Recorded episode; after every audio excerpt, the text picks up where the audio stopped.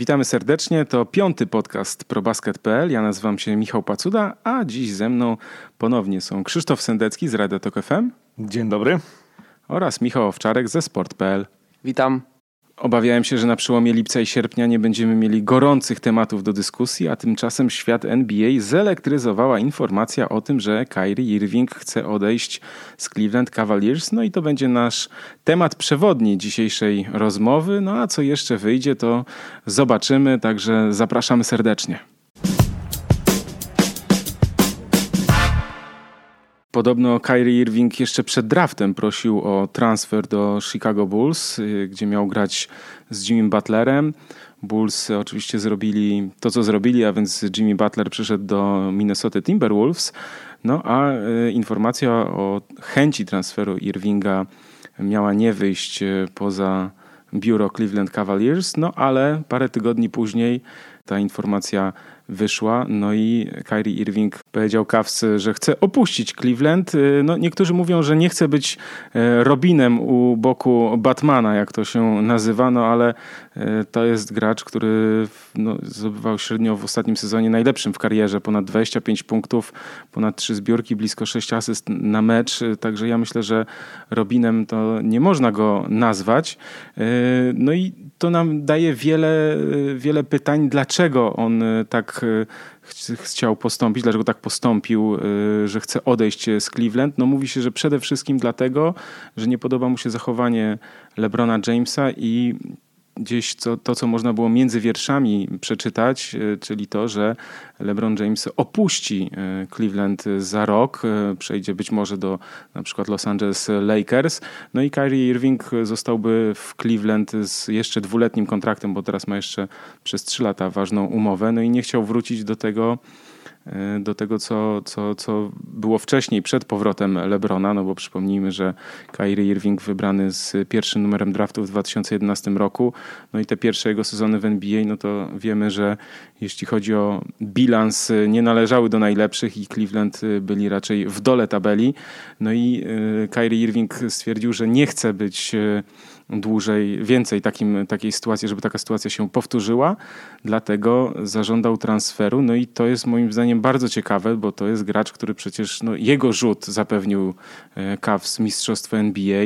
No i e, na pewno nie można go nazwać e, Robinem u boku Batmana, no bo naprawdę odgrywał bardzo ważną rolę przecież w Cleveland w tych ostatnich sezonach. Wydaje mi się, że każdy, kto grał u boku LeBrona Jamesa będzie tym Robinem 1, 2, 3, tak jak to było mm, w Miami Heat też przecież e, i Dwayne Wade i Chris Bosh musieli się pogodzić z tym, że, że jednak LeBron James jest, jest e, centralną postacią.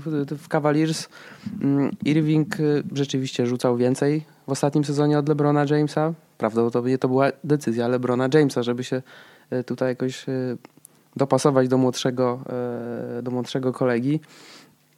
No i gdzieś, gdzieś ta chęć Irvinga, żeby być samodzielnym liderem, y, cały czas w nim chyba kiełkowała, no bo on przez cztery sezony był liderem y, Cleveland Cavaliers, podpisał z nimi przedłużenie kontraktu, a 11 dni później przyszedł LeBron James i on się spodziewał, że sytuacja będzie inna, i, a tu się okazało, że nie jest główną, główną postacią i pewnie gdzieś to też go ubodło, być może w jakiś mały, drobny sposób.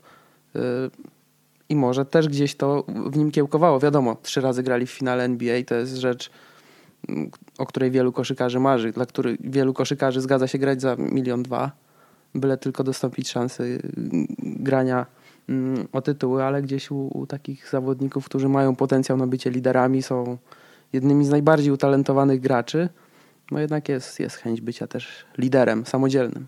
No właśnie, ale to jest trochę taka sprzeczność, mi się wydaje, w tych, bo my tak analizujemy to, co, to, co powiedzieli e, amerykańscy dziennikarze, to, co możemy gdzieś się też między wierszami przeczytać, ale też to, to co możemy usłyszeć. No i tak, z jednej strony, jeśli chce być liderem, no to, to może powinien po, pozwolić LeBronowi odejść i, i, i zostać w tej drużynie, a mówi się, że Kyrie Irving chciałby jako numer, drużynę numer jeden, to mówi o San Antonio Spurs, czyli to jest tak naprawdę to chyba zaprzeczenie tego, tej tezy, bo no w Spurs trzeba schować swojego do kieszeni i grać pod wodzą Grega Popowicza, więc no, na pewno nie ma tam miejsca na, na właśnie takie napompowanie swojego ego i, i, i, bycie gwiazdą, która może wszystko. Tam trzeba się dostosować do, do, do pewnego systemu i schematu.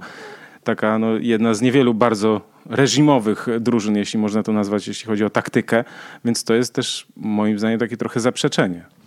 E, no tak, znaczy chyba trzeba rozdzielić dwie kwestie i one rzeczywiście sobie nawzajem przeczą i my nie do końca wiemy tak naprawdę, gdzie jest e, do końca prawda, no bo jeżeli Kyrie Irving chce odejść dlatego, że jest tym Robinem, nie wiem, mam inne piękne porównanie z Scottim Pippenem przy Michaelu Jordanie, tak? czyli gościem, który nigdy Lebrona nie przeskoczy i chce gdzieś błyszczeć, e, no to ja tego nie bardzo rozumiem i, no i w tym momencie San Antonio jest oczywiście miejscem e, złym dla niego, no bo tam wiadomo, że nie będzie błyszczeć, bo tam e, czy to był David Robinson, czy Tim Duncan, czy ktokolwiek inny, to są takie gwiazdy, które znają swoje miejsce w drużynie, więc tam nie ma miejsca na, na, na gwiazdy i na błyszczenie, to to, co mówisz. E, no ale właśnie mi się też wydaje, że bardziej, no my tego nie wiemy do końca, tak? Gdzieś tam się domyślamy, czytamy między wierszami.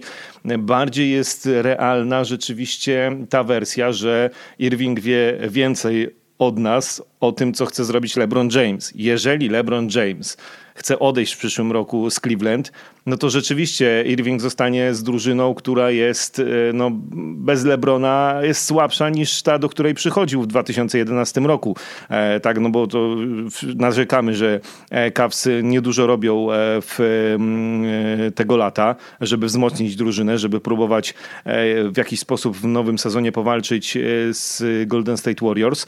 No a jeszcze, jeżeli jeszcze odszedłby, odszedłby LeBron, no to, no to Kyrie Irving zostaje z niczym. No, ze swoim kontraktem w tej chwili tak dwa lata mu zostały e, i co tu dalej robić, więc on może rzeczywiście szuka e, miejsca sobie na swoją przyszłość w drużynie, w której będzie odgrywał nie najważniejszą rolę. Może właśnie nie, nie on, ja myślę, że on nie, nie chce być, wiecie, LeBronem Jasem w jakiejś tam drużynie. E, on wydaje mi się, że, że szuka sobie miejsca, tak jak wcześniej była mowa o Chicago, teraz San Antonio, miejsca, w którym on będzie oczywiście ważną postacią, ale przede wszystkim będzie miał wokół siebie e, ludzi, z którymi można walczyć o, nie wiem, o mistrzostwo, być może nawet. No, jeśli poszedłby do San Antonio Spurs, no to wyglądałoby to naprawdę epicko. No pytanie tylko tam, wiecie, no to też jest tak, że musimy sobie pomyśleć, co w zamian, tak? Bo, bo to nie jest tak, że on, on, on właściwie ma związane ręce. Znaczy on nie ma żadnego zapisu w kontrakcie, e, który zmuszałby Cleveland e, do tego, żeby e, go gdzieś nie tradować albo, albo gdziekolwiek posłać, więc tak naprawdę to w tej chwili, jeśli władze Cavs chcą go oddać, no to one decydują, z kim się dogadają i e, tu Kyrie Irving nie będzie miał nic do powiedzenia, jeśli e, nie wiem, zrobią wymianę z Milwaukee Bucks albo z Sacramento, albo nie wiem, z Orlando Magic, jak mówię,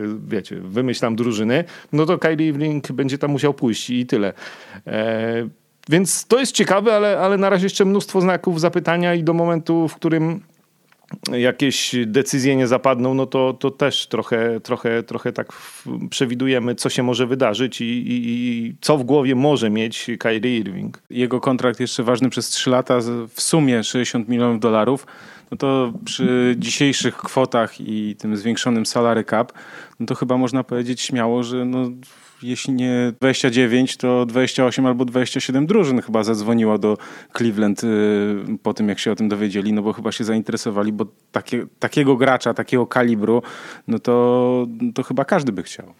No na pewno każdy by chciał. No też bardzo ciekawą, ciekawa kwestia jest też y, taka, że mm, on domagając się transferu, jakby rezygnuje z ogromnych pieniędzy, bo w Cleveland mógłby przedłużyć kontrakt i zarobić grubo ponad 200 y, y, milionów y, dolarów na tym przedłużeniu. Tutaj z tych, tych wielkich pieniędzy mm, rezygnuje. Oczywiście podpisując kontrakt w fajnym miejscu typu Teksas czy, czy, czy Floryda można gdzieś sobie powetować te, te straty.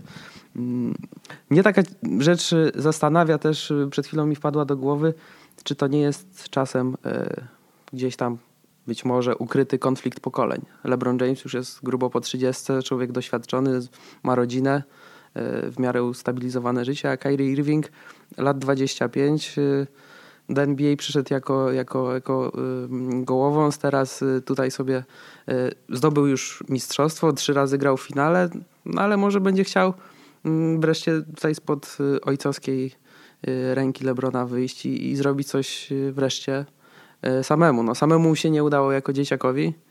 LeBron być może mu pokazał, jak to trzeba robić, a on chce może grać ze swoimi jakimiś kumplami, czy to e, w Minnesocie, gdzie jest Jimmy Butler, z którym się e, zakolegował e, podczas zgrupowania kadry USA, czy w jakimś innym, bardziej dla niego przyjaznym miejscu. Nie wiem, tak się zastanawiam, czy gdzieś ten, ten wiek, no około 7-8 lat różnicy jest między nimi.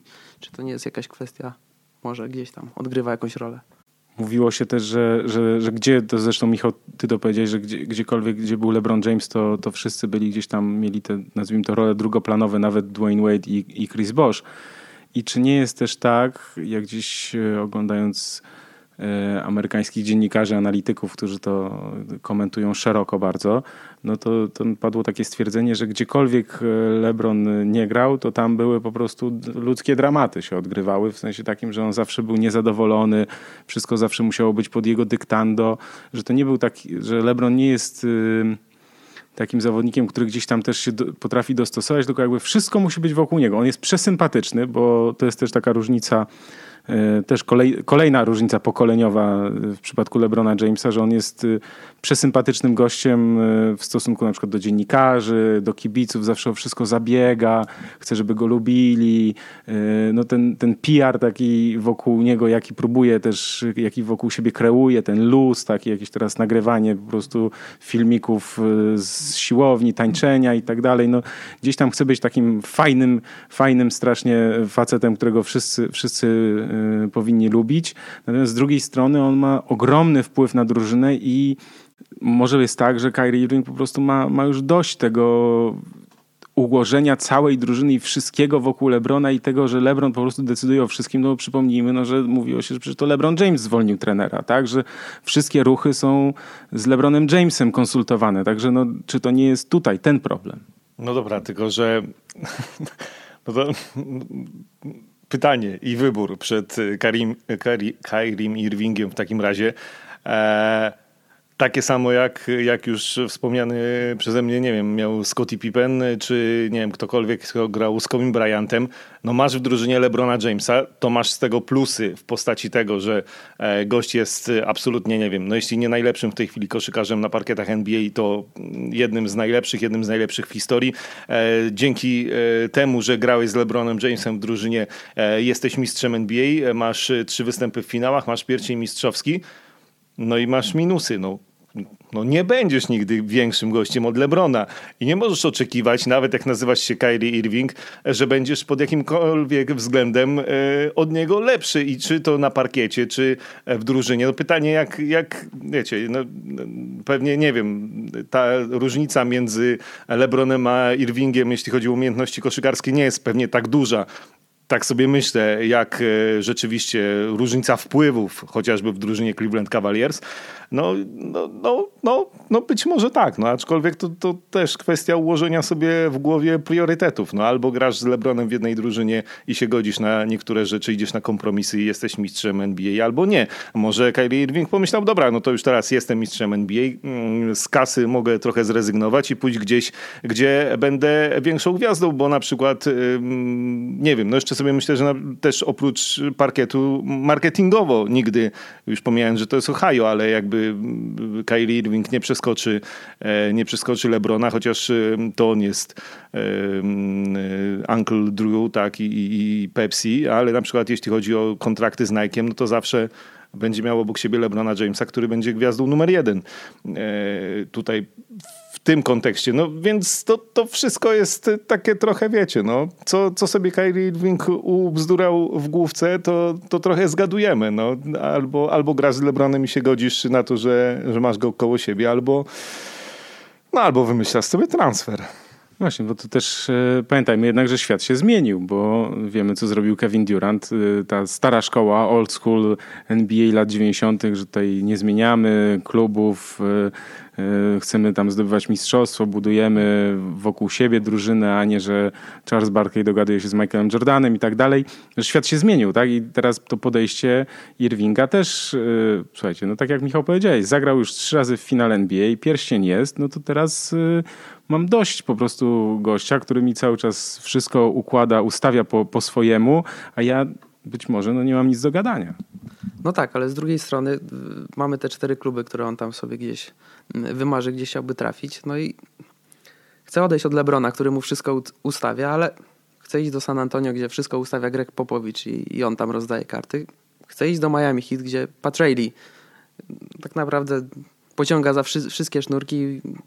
Nawet jest w stanie rozstać się z Dwaynem Wade'em, nie pójść mu na rękę, y, byleby wszystko było mm, tak, jak on sobie zażyczy. No, Tom Thibodeau też jest gościem z takiej, takiej szkoły, która y, gdzieś y, ustala twarde, twarde reguły i, i, i swoje warunki. No i chyba tylko New York Knicks to jest taka, taka, tak, takie miejsce, gdzie, gdzie Kyrie Irving mógłby sobie coś tam pohasać, porobić po swojemu, chociaż patrząc na Carmelo Antonego, to jest taka złota klatka trochę.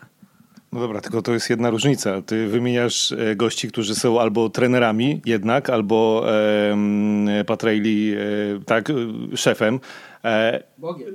Bogiem, wszystkim w, Miami. Szefem wszystkich szefów. No tak, a tu masz jednak kolegę z drużyny, jakby nie było, który ustawia cały klub, więc to też jest trochę inna sytuacja. Znaczy może łatwiej jest zawodnikowi e, pójść do e, San Antonio i okej, tam wszystko jest, ale jednak to ci trener ustawia, tak, Greg Popowicz, e, niż kolega z drużyny, który teoretycznie, no masz z nim grać, a mm, rzucasz decydujące punkty, a to on zwalnia trenera. No, no, to, to może to mieć wpływ, nie? No właśnie, bo to jest moim zdaniem, ja, moja teoria jakaś na razie nasuwa, to jest to, że, że tu nie chodzi o ego Irvinga, dlatego że jego ego właśnie ma dość gry z Lebronem, ale to nie jest tak, że on chce być numerem jeden i żeby zespół był budowany wokół niego, bo wtedy by został w Cleveland a, i, i powiedział, dobra, to LeBron idź, a ja teraz, e, a ja teraz pokażę ci, na co mnie stać. Mi się wydaje właśnie, że on potrafi to ego schować do kieszeni. Jeśli jego numerem jeden w wyborze jest, są San Antonio Spurs, to znaczy, że to ego jemu się wydaje przynajmniej, że on będzie potrafił schować i, i będzie chciał grać pod wodzą Grega Popowicza. No przypomnijmy też, że Tyron Lu to jest y, bardzo młody człowiek, bardzo młody trener, były zawodnik NBA i ta relacja z nim też jest raczej koleżeńska, a nie taka no, hierarchiczna, tak? gdzie, gdzie trener Greg Popowicz, gdzie się, gdzie się zawodnicy go boją, jak on krzyknie, gdzie czują respekt. Natomiast no, Tyron Lu wszystko świetnie poukłada, to są zawodowcy, oni są zmobilizowani, ich, na nich nie trzeba krzyczeć, ale jednak ja dostrzegam jednak to, że, że Irvingowi też brakuje właśnie tej hierarchii, takiego tej żelaznej ręki, twardej ręki, twardego charakteru, który po prostu wszystko ustala i, i ma być tak, jak on chce, jak w wojsku. I ja przyznam się szczerze, że to akurat mi się podoba, że, że on w takim kierunku by chciał iść. No Ja nie wiem, czy on chce, chce być w jakimś tam y, wojsku, armii, czy, czy, czy gdzieś, y, gdzieś indziej, gdzie jest wielki rygor, ale wydaje mi się, że coś, na co powinniśmy zwrócić y, uwagę, to gdzieś te, te drużyny, tak mi się teraz nasunęło, to są drużyny, które mm, oprócz New York Knicks, y, no, to, to są drużyny, które gdzieś słyną z, z tego poukładania organizacyjnego, a mm, w Cleveland ostatnio pod względem organizacyjnym y, zbyt wiele dobrego się mm, nie dzieje i te wszystkie konflikty na linii właściciel, generalny menedżer, sz- poszukiwanie, które trwa tygodniami gdzieś y, tego generalnego menadżera ostatnio mm, zakończone wreszcie, można by powiedzieć, kiedy już wszyscy y, de facto swoje najważniejsze ruchy transferowe wykonali. Cleveland nagle obwieścili światu, że mają kim te ruchy y, przeprowadzać. No i też mało poważna sytuacja jak na drużynę, która trzy razy grała w finałach NBA. Mi się wydaje, że LeBron James gdzieś jest tym gwarantem zachowania mm, tak zwanej kultury organizacji. To jest coś, y, co nie do końca mm, zawsze kibice gdzieś dostrzegają, być może doceniają, ale to jest coś, y, co świadczy y, o drużynie, o tym, dlaczego niektórzy zawodnicy chcą iść w, jedno miejsce, a w, innym nie chcą grać. To dlaczego tak ważne jest budowanie mm, drużyny od, od fundamentów, od podstaw, jak ważne jest biuro drużyny. Mm, no i być może tutaj ten, ten chaos, gdzieś ten właściciel, który lubi robić po swojemu, to jest coś, co mu nie do końca mm, odpowiada i szuka takiej sytuacji, gdzie jest wszystko poukładane, gdzie jest wszystko na swoim miejscu. Tutaj, dopóki był y, y, y, David Griffin, to wszystko było w porządku. Nie ma Griffina i nagle wszystko się zaczęło rozsypywać. Nagle słyszymy, że LeBron James może odejść. No, to był też człowiek, który mm, z LeBronem miał dosyć dobry kontrakt, kontakt. Także nie wiem, mi się wydaje, że gdzieś to też może, może mieć znaczenie też teraz zacząłem tak o tym myśleć, to, to rzeczywiście może to nie jest, y, może nie problem jest w LeBronie Jamesie, tylko problem jest w tej organizacji y, klubu Cleveland Cavaliers.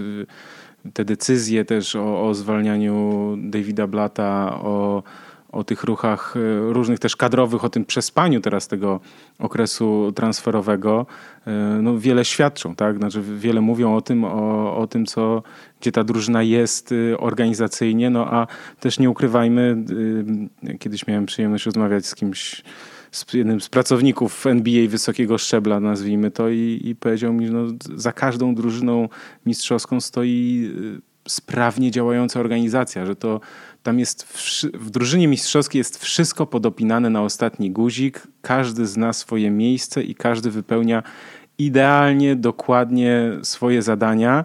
No i, i, i, coś w tym jest. Jeśli słyszymy o Cleveland, yy, że oni znaczy zwalniają generalnego menedżera tuż przed transferem Paula George'a, który byłby no, moim zdaniem rewelacyjnym ruchem dla nich, bo to ja, ja w, znaczy w transfer Carmela Antonego nie chodzi o to, że nie wierzę, tylko jeśli on się wydarzy, jeśli Melo trafi do, do Cleveland, to ja nie uważam, aby ta drużyna była głównym faworytem na wschodzie, bo bo jakoś po prostu nie, nie widzę Carmela Antonego w ogóle walczącego o mistrzostwo, e, bo to raczej no nie, tego, nie ten typ gracza, e, raczej łowca punktów, e, a nie, a nie taki, taki zawodnik, który, który jest zdeterminowany, aby wygrywać mistrzostwo, ale może to też ten czas w Nowym Jorku te ostatnie lata i, i, te dramatyczne tam wydarzenia może też sprawiły to, że mam takie wyobrażenie o nim w tej chwili. No ale rzeczywiście, znaczy może to, jest, może to chodzi właśnie o, o, o organizację i, i, że Irving też stwierdził, że jeśli LeBron odejdzie, a wie na pewno więcej od wszystkich Kyrie Irving y, na, na ten temat, to, to że on nie chce zostawać w Ohio z niczym tak naprawdę. No i wróciliśmy właściwie do punktu wyjścia, tak? Bo, e, bo pewnie Kyrie Irving, będąc wewnątrz tej organizacji, e, grając e, w Cleveland, wie od nas zdecydowanie więcej. I rzeczywiście, no, może tak być, że to wcale nie chodzi o LeBrona Jamesa, tylko chodzi o to, że jeśli LeBron James odejdzie, e, to Kyrie Irving sam bidny zostanie w tym Cleveland i będzie e, tłukł się gdzieś w ogonie konferencji wschodniej, e, ewentualnie próbował walczyć o playoffy, a nie o to mu chodzi może w wieku 25 lat. No no tak, no ja też zgadzam się z tą teorią, że, że mimo wszystko to tutaj nie ego jest Kyriego Irvinga najważniejsze i nie LeBron James, tylko to, że Cleveland Cavaliers w całości zależy od LeBrona Jamesa. To jeśli LeBron odejdzie, e, no to w Cleveland zostanie wielkie nic i może Irving chce tego uniknąć. A propos Carmelo Antonego, ej, no ja, ja go jeszcze pamiętam z Denver Nuggets, no kurde, to był gość, który to jest, to jest niesamowite i to jest smutne, że on nie jest mistrzem NBA i od paru lat się e, nie zbliżył do walki o mistrzostwo NBA. E, I myślę, że no dobra, ale o Carmelo jeszcze, jeszcze pogadamy pewnie e, gdzieś za chwilę, tak? To, to ta, tak a propos, a propos Melo, a, a Kyrie Irving na pewno myślę, że chce walczyć o kolejne mistrzostwa i, i być może nie widzi szans na to właśnie w Cleveland. No dobrze, to jeśli Kyrie Irving miałby opuścić e, Cleveland Cavaliers i chciałby przejść przede wszystkim e, w pierwszej kolejności do San Antonio Spurs, to zastanówmy się, co Spurs mają do zaoferowania, bo na ich liście transferowej e, no, zawodnikiem numer jeden jest Lamarcus Aldridge. Tylko teraz sobie wyobraźmy taki, taki transfer. Zostaje po pierwsze dziura w Spurs pod koszem, a po drugie dla Cleveland no to musiała być jakaś transakcja wiązana, no, czy z Tristanem Thompsonem, czy z Kevinem Lavem, bo, ale to też finansowo by się nie sklejało, bo sam Aldridge y, do Cavs za Irvinga, no chyba, że podpisujemy Derricka Rose'a za, za, za drobne. Znaczy mi się wydaje, że w ogóle rozważanie transferu Kyriego Irvinga do San Antonio Spurs to jest jakaś, jakaś fantastyka, bo to chyba tak nie działa w przypadku tej, tej drużyny. Że to nie jest tak, że Kyrie Irving mówi, że on chce grać w San Antonio Spurs i oni teraz nagle wszyscy tam Greg Popowicz wraca z, z wakacji, robimy transfer. Będzie, będzie... Ale poczekaj, no chwila. O San Antonio Spurs przypomnę, że też mówiliśmy w tych kategoriach, że oni nic nie zrobili że, e, wielkiego tego lata, więc może to miałby być ten ruch, właśnie ten wielki ruch Spurs, że pozyskają Irvinga. Ale to chyba to nie jest tak, że ja chcę przyjść do Spurs, to Spurs mówią, my chcemy ciebie. A tutaj chyba nie było takich, takich ani wypowiedzi Greka Popowicza. Ja przynajmniej sobie nie przypominam, żeby on kiedykolwiek mówił coś Y, o Kyrie Irvingu takiego, że, że on by go gdzieś tam widział w swojej, mm, swojej drużynie i jakoś w to nie wierzę, żeby, żeby taki zawodnik gdzieś, gdzieś się w, w Spurs y, teraz szybko odnalazł jakimś takim, takim ruchem y, transferowym. Nie wiem, jakoś ja tego kompletnie nie widzę. Jakoś gdzieś nie pasuje to mi kompletnie do, do, do wizerunku Spurs. No dobra, ale, ale właśnie to, czego nie mają, to jest dziura po Tonym Parkerze, można tak powiedzieć. Tony Parker jeszcze będzie grał, ale wiemy, że lat ma już sporo jak na zawodnika NBA, sporo też kontuzji w tym ostatnim czasie, więc y, no, Najważniejsze jest pytanie, co myśli Greg Popowicz na ten temat, ale gdzieś tam to się na, w logikę może złożyć, że, że on miałby być e, tą główną jedynką. No wyobraźmy sobie Kyrie Irving i Kawhi Leonard e, razem. To jeszcze gdyby został Aldridge, ale to już, to już chyba fantazja. Może tutaj chyba raczej transfer z udziałem trzech, trzech klubów musiał być e, wzięty pod uwagę. No my też nie mamy, nie chcemy tego robić już tak bardzo zaawansowanie, nie będziemy otwierać tej strony, które nam tutaj pokażą też kontrakty, więc tutaj sobie troszkę bardziej e, podyskutujemy, raczej sobie tutaj marzeniami wyjdziemy gdzieś e, na, na orbitę.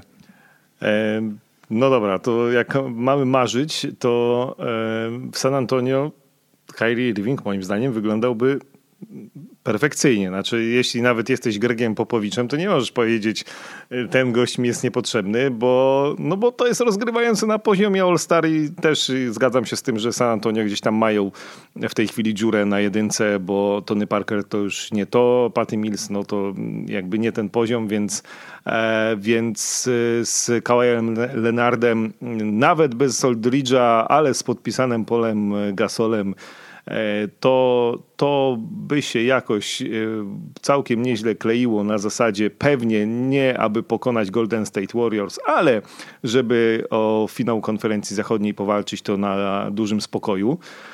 E, przy czym na, największy problem jest taki, że ja nie, nie wiem, właśnie, no, znaczy taki dwustronny, y, dwustronna wymiana Cleveland-San Antonio to jest jakiś w tej chwili kosmos. No to Kyrie Irving w kosmitów podobno wierzy i w płaską ziemię. Ale, ale no nie aż tak. Znaczy San Antonio nie mają nikogo do oddania za Kyriego Irvinga. Znaczy E, oczywiście no, rozumiem, że nie wchodzi w rachubę wymiana Kawaja Lenarda, bo to już jest w ogóle jakiś, e, wiecie, no, to, to, to jest dopiero kosmos, więc każda inna wymiana no, to jest e, porażka Cleveland jakby na to nie patrzeć. Więc, więc wtedy trzeba się bawić albo w większą wymianę, albo wysyłamy Kairego Irvinga gdzie indziej i zastanawiamy się, kogo mogliby, nie wiem, Miami, Nowy Jork, Minnesota wysłać e, w zamian za niego i na co Cleveland mogłoby się zgodzić. I tu też pewnie e, dużo zależy od tego, jak bardzo jest napięta sytuacja pomiędzy a Kyrie Irvingiem, a LeBronem Jamesem i Kyrie Irvingiem, a władzami Cleveland Cavaliers, bo my też tego tak naprawdę do końca nie wiemy. Na razie wiemy tyle, że Kyrie Irving chce z Cleveland odejść. Wiemy, że chciał przed, przed draftem wysłać się do Chicago i z tego nic nie wyszło i wiemy, że teraz chciałby zagrać w San Antonio i na razie to, to tyle wiemy i możemy się bawić yy, chociażby na stronach ESPN w wymienianie wymienianie zawodników. Myślę, że o wiele łatwiej jest nam powiedzieć tak, że w San Antonio Kyrie Irving by się zmieścił, a e, Cleveland jakby oddali Irvinga, no to rzeczywiście rozmowy z Derrickiem Rose'em gdzieś tam e, pewnie byłyby po to, żeby zapewnić sobie w miarę sensowną e, opcję na pozycji numer jeden i to jest zdecydowanie łatwiejsze do, do przewidywania. No tak, czyli taki bardziej scenariusz, jeśli już miałoby dojść do takiego ruchu, to pewnie Aldrich gdzie indziej e, niż do Cavs i, i, i, coś jeszcze dla, dla, dla Spurs poza, poza Irvingiem, no to już jest, tak jak powiedzieliśmy, kosmos, a więc w tym kierunku nie będziemy iść. Mnie, mnie zastanawia, gdyby poszedł do Miami Heat, to no tam jest Goran Dragic i tu byłoby pewnie ciężko, chyba że właśnie gdzieś tam gdzieś byłby z jego udziałem transfer, bo no tamten... Mi się wydaje, że właśnie Goran Dragic ma gość 31 lat, Kyrie Irving 6 lat młodszy i może gdzieś jest tutaj szansa na to, żeby, żeby coś, e, coś pozmieniać. No właśnie, bo w Miami też e, no taka się nam narodziła drużyna całkiem, całkiem niezła. Oni oczywiście no nie awansowali do playoffów, ale Dion Waiters też pokazał klasę w końcu po wielu latach. Przypomnijmy, że też kiedyś grał w Cleveland, no i nie, nieudany ten jego, mm, ta jego kariera w, w Cleveland ale w końcu się odrodził e, w Miami. No jest tam Hassan Whiteside, e, jest Justice Winslow, więc no, ta drużyna Miami, no, wiemy też, że Pat Riley to jest no, człowiek, jeśli można użyć tego słowa, bardzo agresywny, jeśli chodzi o wykonywanie ruchów e, takich transferowych. Może być, to znaczy, że może nie, że ciągle robi, ale jak już robi, to, to, to wchodzi all in, e, może pójść na całość i, i tutaj ewentualnie to Miami Heat no, byłoby ciekawe, bo zwłaszcza jeszcze jeśli dodamy, że LeBron przeszedł do Miami, tak, a teraz i wrócił, a teraz Kyrie Irving poszedłby do Miami, no to już byłoby chyba no, całkiem myślę, że zabawne. Znaczy ta, ta drużyna w ogóle jest, jest bardzo ciekawa, ale tam brakuje takiej y, wielkiej postaci, jakiejkolwiek. No jest, jest Hassan Whiteside, ale nie jest to, to człowiek, którego nazwisko no, było, tak? Znaczy w pewnym momencie było, wiadomo, że on ten kontrakt też wielki podpisał właśnie, bo, bo miał ten niesamowity przebłysk, nazwijmy to, swojej, w swojej karierze. Ten, miał pewien okres znakomity, natomiast no już potem nie było aż tak dobrze, jakby się wszyscy spodziewali. No ale nie ma tam zawodnika na poziomie tak zwanego All-Star, co się gdzieś tam w Stanach mm, podkreśla, a Irving y, przychodziłby jako zdecydowanie największa gwiazda, gość, który ma jeszcze kontrakt y, z Nike'em na buty i ma swoją linię butów, więc to też gdzieś pewnie ma znaczenie. No mi się to, to wydaje gdzieś, gdzieś, gdzieś do złożenia ten, ten, ten transfer z, z udziałem Gorana Dragicia. Gdzieś taka próba odmłodzenia tej drużyny i, i być może jakoś jakby to wszystko ładnie finansowo y, poskładać, to jak to mówią i Wilk City i Manchester City, no, że LeBron James też zostałby z jakimś rozgrywającym w miarę w miarę porządnym, w miarę przyzwoitym. No bo to, to gadanie o, o Derricku Rose w Cleveland jest bardzo fajne i ciekawe, ale mm, Cavaliers go cały czas rozważali jako, jako drugą jedynkę i nie sądzę, żeby, żeby zgodzili się na to, żeby, żeby on tam był jako tam numer jeden. No dobra, no ale może być na przykład yy, za Irvinga powiedzmy yy, jakiś zupełnie inny transfer, Al, przyjdzie Derrick Rose za, za drobne, no i Carmelo Antony. No i wtedy już powiedzmy, że mamy Lebrona, Melo, Rose'a i jeszcze kogoś e, za Irvinga. No wiem, że troszkę tak wchodzę na orbitę, no ale Halo Ziemia, halo tu Ziemia. Nie, no, wydaje mi się, że, że to jest taka drużyna, która rzeczywiście mogłaby mm, by się gdzieś, gdzieś liczyć, ale, ale ani nie wierzę w to, że Derrick Rose jest w stanie już e, zagrać Y, jakkolwiek lepiej niż grał ostatnio. Coś więcej niż te, te 18-19 punktów. Ten gość już nie broni, już nic takiego nie wnosi, co jest mm, potrzebne jednak w drużynie, która ma LeBrona Jamesa i będzie się bić o mistrzostwo, no bo LeBron chyba sobie nie wyobraża y, takiej sytuacji. On chyba już nie pamięta nawet, że on nie grał w finałach NBA kiedykolwiek. No przecież to już w tej dekadzie to, to wszystkie, wszystkie finały jego.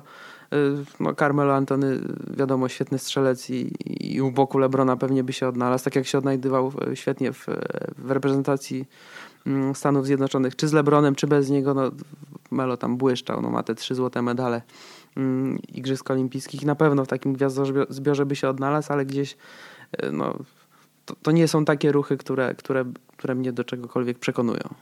No tak, o, o tym ile wart jest Derrick Rose y, świadczy fakt przede wszystkim, że no jeszcze nie podpisał kontraktu i gdzieś tam proponują umowę na poziomie 2 milionów, a nie, a nie 12, więc to też jest no, mimo że cenimy i lubimy bardzo Derricka Rose'a, no to to niestety jest brutalna rzeczywistość, tak, tak jak go widzą w NBA dzisiaj. No Derrick Rose, ten dzisiejszy, no to niestety jest przeciętny strzelec, przeciętny podający, e, słaby już w tej chwili tak naprawdę obrońca. E, I, e, no i do tego kontuzje, tak? I znowu w poprzednim sezonie też była e, kontuzja, oczywiście nie tak groźna, ale znowu jak, jak dwie poprzednie, ale znowu gdzieś tam kolano, to też ma wpływ na jego wycenę. I, i, I zdecydowanie tak, znaczy Derrick Rose, no widzieliśmy w Nowym Jorku, no niby okej, okay, tak, tam był mm, jedynką podstawową z Carmelo Antonym u boku, no ale to była drużyna, która przegrywała. E, czy to się zmieni w Cleveland na drużynę, która będzie wygrywać? Wątpię. Znaczy wydaje mi się, że Derrick Rose zamiast Kyriego Irvinga i to nie jest zbyt odkrywcze, to jest y, spora strata dla Cleveland i to jest strata, która może skutkować tym, że Cavs przegrają finał wschodu. Więc to jest taka opcja, myślę, w, w, ostateczności. Znaczy, jeśli nie skleimy jakiegoś y, transferu wymiany Irvinga za E, jakąś sensowną jedynkę, ale taką, która rzeczywiście może mm, zastąpić Kyriego Irvinga w drużynie Cleveland Cavaliers, czyli nie wiem, no niech to będzie ten Dragic z Miami, no to, no to nie, no to, no to Derrick Rose, ja go uwielbiałem i absolutnie mm, jeszcze cały czas gdzieś tam mam nadzieję, że on jeszcze, jeszcze kiedyś zobaczymy trochę tego Derricka Rose'a z 2010, 11 E, roku, chociaż pewnie już nie, no ale, ale to, to więc, znaczy w ogóle odejście Kariego Irvinga z Cleveland Cavaliers to jest to, no, ja tego dla Cleveland nie widzę. Znaczy nie, nie, nie widzę w żadnej drużynie w tej chwili zawodnika, który y, mógłby przyjść i go zastąpić i w przyszłym sezonie gwarantowałoby to walkę o mistrzostwo NBA. No i to jest generalnie źle dla Cleveland Cavaliers y, i nawet jeśli będzie Derrick Rose, nawet nie wiem, jeśli przyszedł Carmelo Antony, cokolwiek tu nie wymyślimy, to, to nie będzie lepsza drużyna niż y, drużyna, w której są Kyrie Irving i LeBron James. Tutaj pamiętajmy też o tej y, złotej zasadzie NBA, żeby nie wymieniać wielkiej gwiazdy za dwóch czy trzech dobrych graczy, bo zawsze ta mm, gwiazda jest, ma większą wartość, bo gra się w pięciu, to jest y, oczywiste, znaczy na boisku, no i, i, i, gdzieś ta wartość Irvinga jest, ja myślę, że bardzo duża, dlatego że on cały czas y, czynił postępy, y, ten rzut na zwycięstwo mistrzostwa, no, no to, to jest też ta, taka rzecz, która mu myślę, że też bardzo go mocno podbudowała. Ja pamiętam, że e, po tym mistrzostwie pisałem taki tekst o tym, kto, kto zrobi największy postęp i oprócz tam takich graczy jak Aaron Gordon e, czy inni tacy jak Janis Antetokounmpo, e, tego typu gracze, to ja wymieniłem Irvinga, ale no, wiedziałem, że wiadomo, że człowiek, który rzuca 20 punktów, czy może zrobić postęp. Ja miałem na myśli to, że on zrobi postęp w, przede wszystkim mentalny, w byciu liderem, y, w tej pewności siebie. I, i ja myślę, że, że taki postęp zrobił no, w, w, w tym sezonie. I pytanie jest w ogóle, czy ktokolwiek jest w stanie zaproponować Cavs coś, y, co sprawi, że, że oni nadal będą faworytami na wschodzie, bo mimo tego, wydaje mi się, że mimo tego, że oni przecież nie wykonali żadnego ruchu teraz prawie żadnego ruchu, ale żadnego jakiegoś dużego ruchu, bo wiemy też przecież, że Rockets się wzmocnili, Warriors y, się wzmacniają, wszyscy, wszyscy gdzieś tam mm, te dobre drużyny gdzieś są cały czas y, coraz mocniejsze, no a Cavs na razie są tacy jak byli, a mimo tego przed tą oczywiście, e, przed tą informacją o transferze, potencjalnym transferze Irvinga, no to mówiło się, że Cavs mimo wzmocnień Celtics są nadal faworytami na wschodzie. No a teraz no, na pewno się to zmienia. Ja bym chciał wrócić do tego, co mówiłeś o tym jego rzucie, że to taki był najważniejszy rzut, który zapewnił zwycięstwo, ale mi się wydaje, że jednak to był kolejny taki moment, gdzie on poczuł, że jednak cały czas jest tym drugim, bo z tego, co ja pamiętam i tak jak mi się wydaje, to jednak mm, to nie rzut Irvinga zapewnił zwycięstwo, tylko blok LeBrona Jamesa, który był analizowany na wszelkie możliwe sposoby wraz z tym wyliczaniem, z jaką on prędkością biegł, kiedy zaczął, z jakim, jak wysoko wyskoczył i co tam się wydarzyło. I rzeczywiście ten jego rzut y, był, był bardzo ważny, ale gdyby nie blok LeBrona Jamesa, to być może on by w ogóle już y, nie musiał rzucać, już byłoby mm, brzydko mówiąc y, pozamiatane. No, tak jak mówisz, trzeba tutaj wziąć pod uwagę mm, wiele czynników. My sobie możemy odpalić ESPN Trade Machine i zrobić najbardziej fantastyczny transfer, jaki nam się tylko wymarzy, taki, żeby nam się zgadzały te pieniądze. Ja tutaj przeglądam różne szalone pomysły, w, w których y, biorą udział nawet po 3-4 mm, drużyny, bo wiadomo, że ta ESPN Trade Machine przez ostatnie 2 czy 3 dni rozgrzała się na pewno do czerwoności. Tam każdy kibic już spróbował wymienić tego Irvinga do swojej y, drużyny. To, o czym chwilę wcześniej rozmawialiśmy, czyli ten, to Miami Heat i Goran Dragis, to mi się wydaje takim, takim e, fajnym ruchem, ale gdzieś y, zobaczyłem dobrą propozycję gdzie e, Kyrie Irving trafiłby do Los Angeles Clippers e, za tam kilku graczy, między innymi Austina mm, Riversa i, i, i, chyba Wesley Johnson jest w, tym, w, te, w, to, e, w to uwiązany. Jeszcze tylko rzucę szybko, mm, szybko okiem. Austin Rivers, Wesley Johnson i no i jakoś by się to powoli złożyło i mielibyśmy naprawdę fajną pakę w, w Los Angeles Clippers, którzy by się niejako bardzo szybko odrodzili po stracie Chrisa Pola. No tylko co na to Cleveland Cavaliers? Bo to jest też pytanie, bo co im po Riversie przereklamowanym i pompowanym przez ojca i, i po Weston Johnsonie, który no, miał być kiedyś dobrym graczem, a, a był tylko, tylko średniakiem. No, walitruje, to jest potrzebne Lebronowi. No wiadomo, to jest już, to jest już czysta, czysta fantazja gdzieś, gdzieś taki ruch y, musi się równoważyć dla obu stron. Gdzieś każdy musi poczuć, że, że wygrywa taką, mm, taką wymianę, albo trzeba kogoś dobrze oszukać, żeby myślał, że jednak, że wygrywa, a tak naprawdę zabrać mu to yy, co najcenniejsze.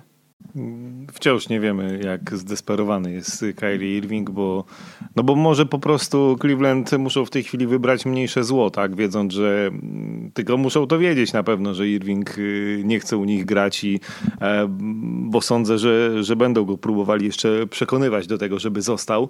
E, albo na przykład LeBron James e, weźmie i powie wszemi wobec, że w, chciałbym do końca kariery grać w Cleveland Cavaliers lub coś takiego może nam się zdarzyć i zaraz będzie po problemie. Mm, a jeśli nie, jeśli rzeczywiście Irving chce odejść, no to, no to myślę, że Cavs tu muszą mimo wszystko wybierać mniejsze złono. No, nawet przyjście Gorana Dragicza, e, czy nie wiem, kogokolwiek innego, to, to jest mniejsze zło. To jest wymiana e, na mniej niż mają. Znaczy, to ciężko zrównoważyć Kairiego Irvinga w jakimkolwiek transferze. Znaczy, ciężko wymyślić kogoś, kto ma przyjść za niego i go zastąpić, no i tyle. I, i, i tak naprawdę zostało nam poczekać, e, co dalej i jak ta sytuacja się rozwinie, bo e, bo możemy sobie wymyślać mnóstwo, tam tak Michał siedzi, e, klika i grzeje maszynkę ESPN-ową. Fajnie, wszystko super, tylko to nie my jesteśmy niestety GM-ami e, w żadnym z klubów NBA i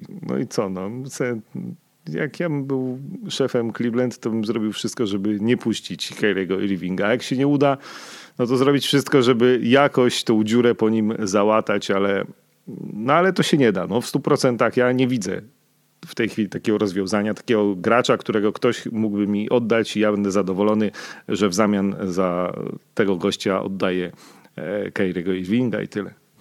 No, z, niewolnika, z niewolnika nie ma pracownika, jak to się mówi. I chyba już y, to mleko się rozlało i ja sobie nie wyobrażam sytuacji, że, że jest październik i Kyrie Irving wchodzi do szatni Cleveland Cavaliers jest wszystko w porządku. Mi się wydaje, że mm, no, Bóg wybacza, ale LeBron James nie zapomina. I, I, może być o to ciężko. Mm, z, z, ciekawostek, które można gdzieś tej mm, ESPN Trade Machine y, zrobić, to jest to, o czym Krzysiek wspomniał, czyli coś, coś, żeby jednak y, w Cleveland y, zostało być może na przyszłość, Nie wiem, czy to jest w ogóle y, do zrobienia. Pod względem finansowym się zgadza. Cleveland Cavaliers dogadują się z Phoenix Suns. Kyrie Irving, na, do Arizony, a w drugą stronę Eric Bledsoe, TJ Warren, Devin Booker. No to w, Kasa się zgadza. Kasa się zgadza. No tak, ale to jakbym był Phoenix, to w ogóle bym nawet o tym nie pomyślał, bo Devin Booker będzie za 2 czy 3 lata no, bardzo możliwe, że lepszy od Kyriego Irvinga i, i to jest zawodnik, wokół którego powinni budować.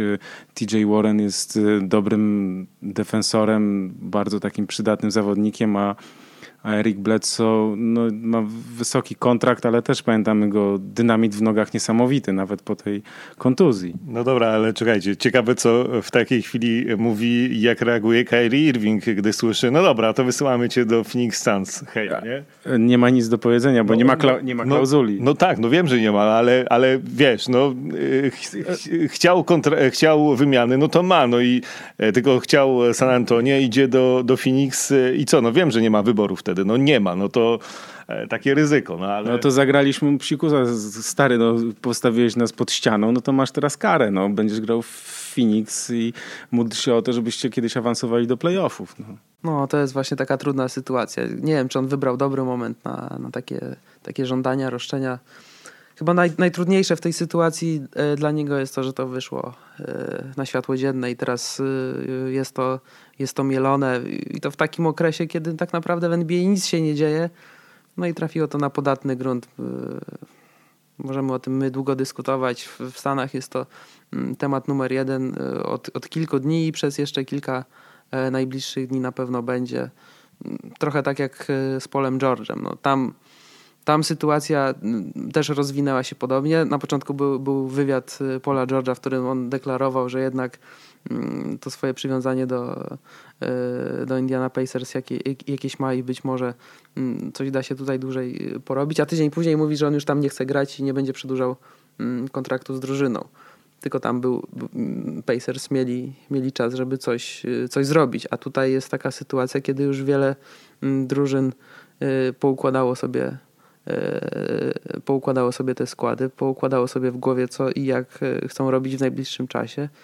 Mm, no i Cleveland też już gdzieś tak zmierzało w tym kierunku mm, zachowania statusu quo, a teraz, teraz to nie wiadomo. Nie wiem, ja się zastanawiam bardzo mocno, jak to wpłynie na, na drużynę, jeśli. Bo tru, trudno będzie. Na pewno telefon rozgrzał się do czerwoności. Różne drużyny będą chciały takiego zawodnika. No tak jak wspomnieć, kto by nie chciał Kariego Irvinga mieć w swojej drużynie? No jakbyś grał w NBA 2K 17 czy teraz 18, no to pewnie, że bierzesz go ale czy, czy, gdzieś, gdzieś ten aspekt y, ludzki, czy to jest zawodnik, który pasuje ci do twojej drużyny, czy to pasuje on w ogóle do organizacji, czy on charakterami, czy ma tam jakichś kolegów, czy ich nie ma, no, to są takie czynniki, które też trzeba wziąć pod uwagę, a nie tylko, żeby się kasa zgadzała. No bo tak jak y, chwilę wcześniej rozmawialiśmy, no kasa się zawsze będzie zgadzać, y, jak ją sobie dobrze ułożymy. To ja tylko dodam jeszcze, e, że ja sobie absolutnie wyobrażam taką sytuację. Znaczy, po iluś tam latach patrzenia na NBA, a później czasami czytania w biografiach po wielu, wielu latach e, o tym, jak wyglądała naprawdę sytuacja, w, a nie tak, jak wtedy media opisywały, więc wyobrażam sobie taką sytuację, że jest tam październik, czy tam początek listopada, zaczyna się nowy sezon, a Kyrie Irving wychodzi e, w koszulce mm, już nowej, Nike Cleveland Cavaliers, obok LeBrona Jamesa i obaj kochają te organizacje i obaj e, walczą znowu mm, o Mistrzostwo Wschodu, może o Mistrzostwo NBA, pewnie, pewnie będzie ciężko, więc jak dla mnie to, wiecie, dopóki E, nie zobaczymy mm, transferu i informacji o tym, że tak, Kyrie Irving za tego, tego i tego przychodzi tu albo tu, e, to, to, to myślę, że też no, my jesteśmy daleko, daleko, parę tysięcy od y, kilometrów od Cleveland. E, czytamy, oczywiście staramy się jak najwięcej informacji zdobyć na ten temat, ale być może jest i tak, że, że nie wiem dostanie Kyrie Irving obietnicę, że będą starali się zatrzymać LeBrona w przyszłym roku, że będą im budować drużynę, że nie wiem, będzie miał więcej do powiedzenia albo cokolwiek, o czym nie wiemy i Kyrie Irving zostanie i LeBron zostanie i w przyszłym sezonie dalej będą grać razem. No, więc tak. No tak, no ale też pamiętajmy, że nie byłoby tego tematu, zwłaszcza właśnie w tym okresie ogórkowym, gdyby nie, gdyby Irving wyszedł i powiedział, że to jest totalnie nieprawda i w ogóle wszystkiemu zaprzecza i uciąłby wszystkie spekulacje. Natomiast no, pozwolił na to, żeby, żeby to się, no, żeby mleko się rozlało do końca, tak? Znaczy, że, że teraz już wychodzą kolejne jakieś fakty właśnie o tym e, prośbie o ten transfer przed draftem, teraz kolejne jakieś tutaj mm, jego niezadowolenie. Ja się zastanawiam nad jeszcze jedną rzeczą, czy to nie jest tak, tu może troszkę spiskowa teoria, ale czy teraz na przykład nie jest to próba a może w ogóle wspólnie z Lebronem, to już byłaby naprawdę grubymi nićmi szyta e, z teoria spiskowa, a może indywidualnie sam e, pomyślał o takiej rzeczy, żeby jednak wywrzeć presję na, na całą organizację, żeby to poukładać. Tak? Znaczy, bo jeśli drużyna, która gra w finale NBA przez tak długi czas nie ma generalnego menadżera, zwalnia generalnego menadżera, który już miał po prostu na telefonie wisiał i już załatwiał transfer Pola George'a, może to jest próba jednak wywarcia presji na, na organizację, no bo w, może to jest taki scenariusz. Nie można takiego scenariusza wykluczyć. No jak idziemy w takie spiskowe mm, już y, terytoria i rejony, natomiast y, gdzieś wydaje mi się, że to już jest y, zbyt daleko. Jakoś jestem w stanie uwierzyć w to, że on mm, szuka dla siebie innego miejsca że wywieranie presji, jeśli ktoś jest już w takiej sytuacji, mm, że czuje, że ta organizacja niejako go nie wspiera, nie wiem, nie jest, y, nie czuje już się tam dobrze, to zmiana kultury organizacyjnej, w, czy to w wielkiej firmie, czy, czy, czy w drużynie NBA na pewno zajmuje mm, sporo czasu. I, i, i chyba on chce, takie mam wrażenie, pójść do miejsca, gdzie, gdzie on się będzie musiał wpasować w jakieś takie dobre ramy, a nie czekać aż y, wokół niego zostaną te ramy y, zbudowane. No a gdzieś cały czas wisi to ten znak zapytania przy, przy kontrakcie LeBrona Jamesa i ten, co on zrobi y, za rok. To by się zresztą wpisywało w to, że, że przede wszystkim chciał jako pierwszy kierunek San Antonio Spurs, tak? czyli, czyli gdzieś tutaj to miałoby raczej miało być potwierdzeniem.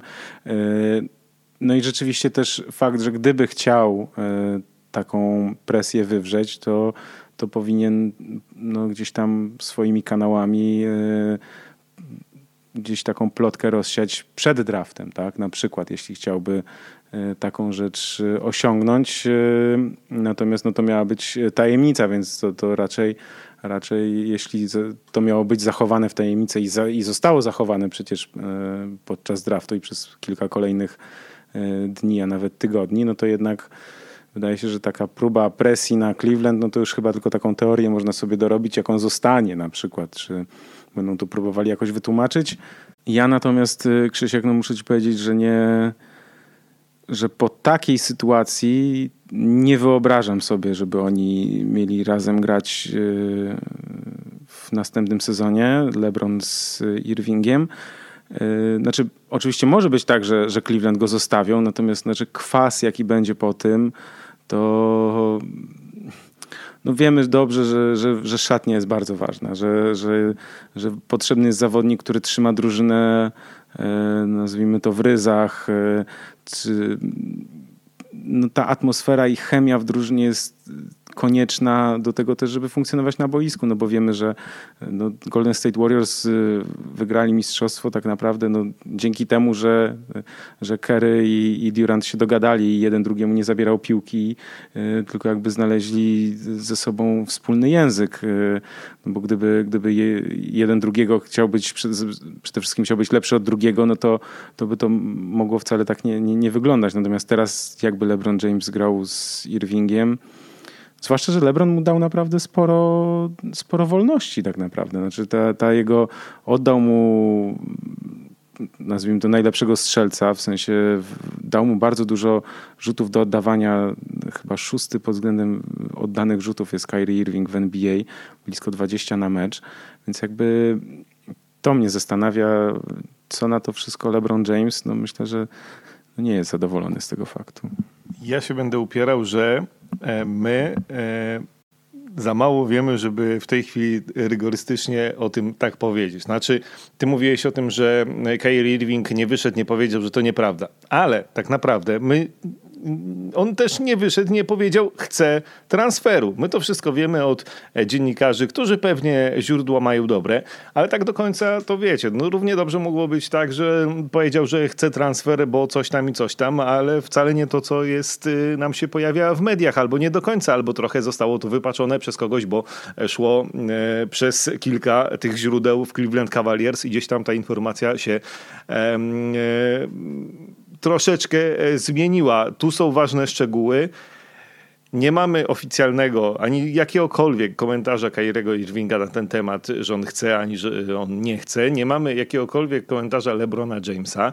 Nie wiemy tak do końca, jak to wygląda w szatni, pomijając to, że oni pewnie w tej chwili są e, na wakacjach, e, więc wie, nie wiemy, czy LeBron James rozmawia z Kairim Irvingiem e, sobie przez telefon, jak są wakacje, ale też nie wiemy, czy rozmawiali na przykład rok temu i czy robią to normalnie, czy nie robią. No, nie, nie, nie, ja nie wiem. Znaczy ja za mało wiem, żeby dzisiaj powiedzieć, że na pewno Kyrie Irving z LeBronem nie zagrają i ja tego nie widzę. No jeśli to wszystko jest prawdą, rzeczywiście e, Kyrie Irving chce odejść, bo nie chce grać u boku LeBrona, no to, no to pewnie, no to oczywiście. Ale jeżeli jest tak, że Kyrie Irving chce odejść, bo się martwi, że LeBron James za rok odejdzie i zostanie z niczym, no to już zupełnie inaczej sytuacja wygląda, więc więc ciężko to ocenić tu stąd z Warszawy tak naprawdę. I dla mnie transfer Irvinga jest realny, chociaż nie wiem e, dokąd i za kogo najbardziej, największe pytanie. Tak samo dla mnie realne jest to, że e, Irving zostanie w Cleveland i jest to dla mnie tak samo realne, jak mówiłem chyba dwa tygodnie temu, że to, że Carmelo Anthony i jego cała melodrama skończy się tym, że on zostanie w Nowym Jorku i no i tyle. I nie wiem, czy ja jeszcze coś jestem w stanie mądrego na temat Kyriego Livinga powiedzieć, bo no, Wyczerpaliśmy chyba y, temat na tyle, na ile e, jak się na przykład, bo my rozmawiamy, a kilka godzin później ten podcast się ukazuje, e, więc jeśli w ciągu tych kilku godzin na przykład wydarzy się coś, wiecie, transfer jest, Kyrie Irving odchodzi, nie wiem, tam do tego Miami niech będzie, E, no to prawie godzina podcastu do śmieci. Nie, no to już zostawimy dla potomności i opublikujemy. Natomiast e, rzeczywiście to, co mówisz, e, no wiadomo, że my tu nie występujemy w rolach takich, którzy wiedzą wszystko i wiedzą, co się wydarzy. Tutaj sobie dużo, dużo sobie spekulujemy, dużo sobie myślimy o tym, co mogło być i gdzieś tam staramy się czytać między wierszami pewne pewne kwestie, no bo gdzieś tam doświadczenie w tym, w tym mamy. Ja mówiąc, że nie wyobrażam sobie pewnych sytuacji, y, nie, nie, nie, twierdzę, że one się nie wydarzą, tylko po prostu, że będzie mi bardzo trudno sobie to wyobrazić, jak to ma na przykład funkcjonować, czyli jak oni mają funkcjonować dalej razem. Jeśli to oczywiście wszystkie sytuacje, o których mówimy, się potwierdzają. Y, no i tak samo nie wyobrażam sobie Carmela Antonego razem z LeBronem Jamesem grających o mistrzostwo, ale ale kto wie, no, jeśli by im się to udało, to życzę im jak najlepiej. No to, to jest, wiecie, no, to jest sport i to się może jeszcze tutaj wszystko ułożyć i odmienić. Nagle Carmelo Antony może zacząć e, bronić. No to nigdy nic nie wiadomo. Zmieniamy temat e, i z Ohio przenosimy się do Teksasu, bo e, taka dosyć zaskakująca informacja E, o tym, że Houston Rockets są na sprzedaż. E, Forbes wycenia ich na ponad 1,5 miliarda dolarów. Ostatnio Steve Ballmer zapłacił 2 miliardy dolarów za Los Angeles Clippers. No to są astronomiczne pieniądze. To nawet jak takie gwiazdy NBA, no nawet Michael Jordan e, musiał szukać, nazwijmy to, współudziałowców E, aby, aby zostać właścicielem, czy współudziałowcem raczej, e, inwestorem, szukał inwestorów, e, więc no to są astronomiczne pieniądze. Jakiś tutaj żart by się przydał na temat tego, czy mamy drobne, ale to już nawet, nawet ja się nie, poku, nie pokuszę o, o takiego suchara, bo to już naprawdę lekka przesada. No w, Houston Rockets na sprzedaż tuż po tym, jak podpisali Chrisa Pola, to myślę, że to dość dziwne. No, czy myślę, że po prostu tam nie było to kwestią jakby podpisanie Chrisa Pola nie, nie, w żaden sposób nie zależało od tego, czy my sprzedajemy tę drużynę, czy nie. Znaczy, czy podpiszemy Chrisa Pola, to i tak ją sprzedamy i myślę, że takie e, miał e, właściciel Houston Rockets plany, żeby tę drużynę sprzedać. Przypominamy, że to jest gentleman już no, dosyć y, w sile wieku, ponad 80 lat, tak to powiedzmy. Chociaż też tam oczywiście pojawiły się od razu informacje, że żadnych problemów zdrowotnych, y, nic takiego, po prostu zdecydował się e, na sprzedaż Houston Rockets. Dla mnie najciekawsze jest to, że, poczekajcie, bo wezmę kartkę, żebym niczego nie pomylił. E, w 1993 roku e, Leslie Alexander, mm, to ten no właśnie ponad 80-letni właściciel Houston Rockets, kupił tę drużynę za 85 milionów dolarów. I teraz ona jest warta miliard 650, a pewnie więcej, pewnie około 2 miliardów, bo Forbes trochę te wyceny zaniża. Więc jaka to jest w ogóle inwestycja? Ej, to ile? 20, no dobra, 27 lat minęło, tak? Ćwierć wieku, ale to jest, to jest w ogóle coś niesamowitego, co też pokazuje, jak NBA się zmieniło, jak sport się zmienił, jak e, ten sport zawodowy się zmienił, jak się pieniądze zmieniły. To jest, to jest coś, coś, coś to, nie, to w ogóle wiecie, to, to, to, to tylko inwestować. Tu mówiłeś o Michaelu Jordanie majątek Michaela Jordana, najbogatszego sportowca na świecie e, w ogóle no, no, tak, na świecie to w ogóle raczej, e, miliard dolarów, tak? Bo on, rozpisywały się media, że przekroczył miliard dolarów cały dorobek, dobytek Michaela Jordana. No a tutaj trzeba wydać e, pewnie z dwójkę, żeby sobie Houston Rockets kupić, więc to są w ogóle jakieś kosmiczne pieniądze, e, nie do wyobrażenia dla mnie. Nie wiem, dwa, to jest 8 miliardów złotych, tak? No to, to też jest teraz pytanie e, znaczy naprawdę trzeba nie mieć już co robić z pieniędzmi, tak jak Steve Ballmer, który też wspominałem przez ciebie kupował Los Angeles Clippers, e, no to to jest, był były dyrektor Microsoftu, który miał dużo pieniędzy, przeszedł na emeryturę, część tych pieniędzy wydał sobie na klub i się dobrze bawi. No to to jest w tej chwili tak naprawdę, no bo to, to jest absolutnie dla jakiejś garstki ludzi, która rzeczywiście dysponuje takimi pieniędzmi, z którymi z którymi naprawdę już nie wie, co zrobić, albo no, ciężko to teraz nawet nazwać inwestycją, chociaż pewnie też, no ale takiego przebicia jak Houston Rockets w ciągu tych 27 lat, jak wiele innych klubów, że, że płacimy 80 milionów, a wyciągamy prawie 2 miliardy, no to nie będzie, chociaż wartość klubów NBA rośnie i rośnie i z każdym rokiem jest coraz większa, więc pewnie chętni na Houston Rockets na pewno się znajdą, szczególnie, że właśnie ten transfer Chrisa Pola zapewnia e, no to, że w najbliższych latach w Houston będzie fajnie, tak? I to będzie fajna drużyna, więc stracić na tym raczej nie można podstawowe zasady finansów są takie, że jeśli chodzi o inwestowanie, to zawsze jest też gdzieś ta bańka, która potem e, pęka. No, na razie e, ona jeszcze nie pękła w przypadku drużyny NBA i to myślę, że jeszcze są takie pieniądze, które oni generują, że, że to jeszcze nie jest aż tak zawyżona kwota, bo rzeczywiście no, można, można naprawdę dużo za, też zarobić, jeśli e, klub odnosi sukcesy, jest oglądany w telewizji i też przez kibiców w halach, w hali, więc jakby mm, okej, okay, no ale to są astronomiczne pieniądze. No tak, z biznesowego punktu widzenia możemy sobie tam pogrzebać na stronie Forbesa, wynika, że mm, cały czas y, Rockets y, są na plusie, więc jak ktoś y, wyda te dwa lub więcej e, miliardów e, dolarów, to na pewno e, w dłuższej perspektywie aż tak bardzo stratny mm, nie będzie.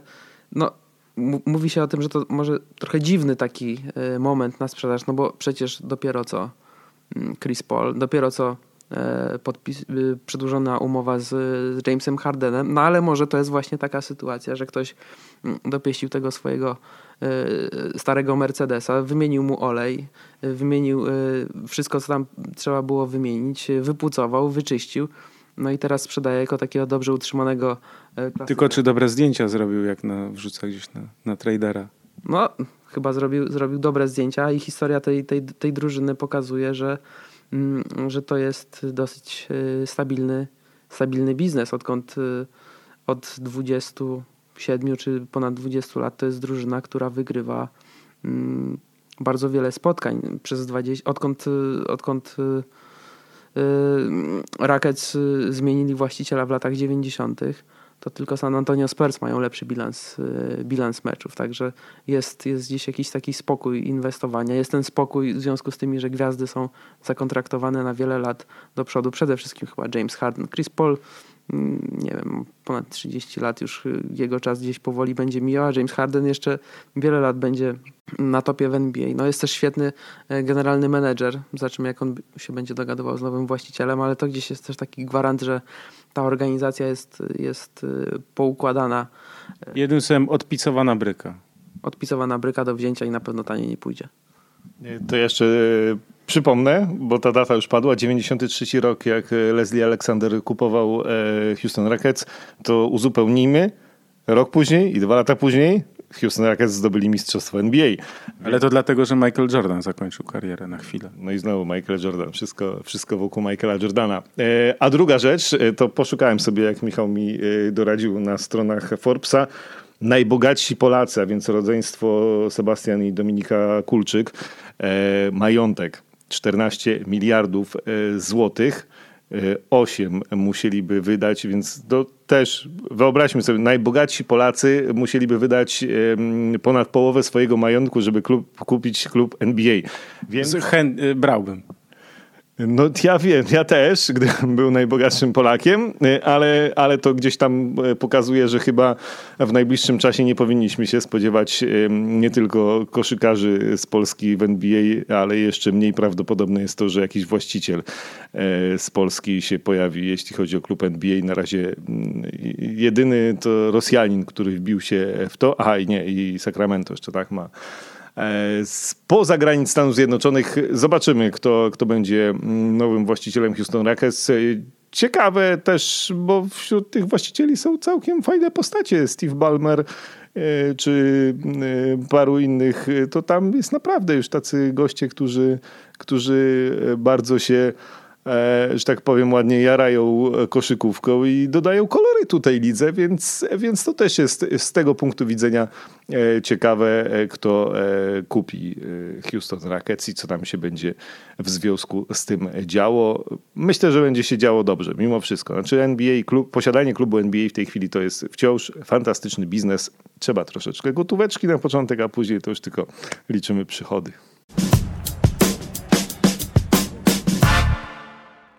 Ostatnio nie mogliśmy uwierzyć e, w to, jakie przedłużenie kontraktu podpisał e, James Harden, astronomiczną kwotę, na astronomiczną kwotę, no a teraz e, John Wall. Okazało się, że przez najbliższe dwa sezony będzie zarabiał jedynie 18 oraz 19 milionów dolarów, no a przez potem 4 lata w sumie 170 milionów dolarów. No to jak spojrzymy na ruchy Washington Wizards którzy podpisali Otto Portera przecież na ponad 100 milionów y, tego lata. Podpisali z nim kontrakt, więc y, no, Washington Wizards y, ok, podpisują kontrakty ze swoimi bardzo ważnymi graczami, natomiast no, jest problem taki, że gdzieś tam trochę krótko z ławką mam takie wrażenie. No to chyba stały problem Washington Wizards i oni sobie chyba zdają z tego sprawę. W zeszłym roku zagrali, nazwijmy to sezon życia, wszyscy a, a znowu się skończyło na mm, drugiej rundzie playoff, chociaż w opinii wielu i, i, chyba też mieliśmy takie wrażenie, że, że może i są lepsi niż, niż Boston Celtics. Czegoś, czegoś zabrakło. Natomiast y, patrząc na, mm, na kolejny rok, no to, no to, to, to, to Celtics mocno się wzmocnili. Chyba, chyba nie ma nikt wątpliwości, że jednak ten skok mm, wykonali największy. No, mamy ten znak zapytania w przypadku Cleveland Cavaliers, co się tam wydarzy, ale ja cały czas uważam, że tam, gdzie jest LeBron James, to jest taka drużyna, która mm, cały czas jest y, w orbicie y, gry mm, o finał NBA. No i chyba Washington Wizards z tym ruchem po prostu planują sobie przyszłość. Jeśli patrzymy w krótkiej perspektywie, to rzeczywiście ta ławka może się wydawać być może trochę za krótka, być może mało y, spektakularna, zwłaszcza, że Otto Porter y, będzie najlepiej zarabiającym y, zawodnikiem w Waszyngtonie, ale wcale nie będzie najważniejszym graczem.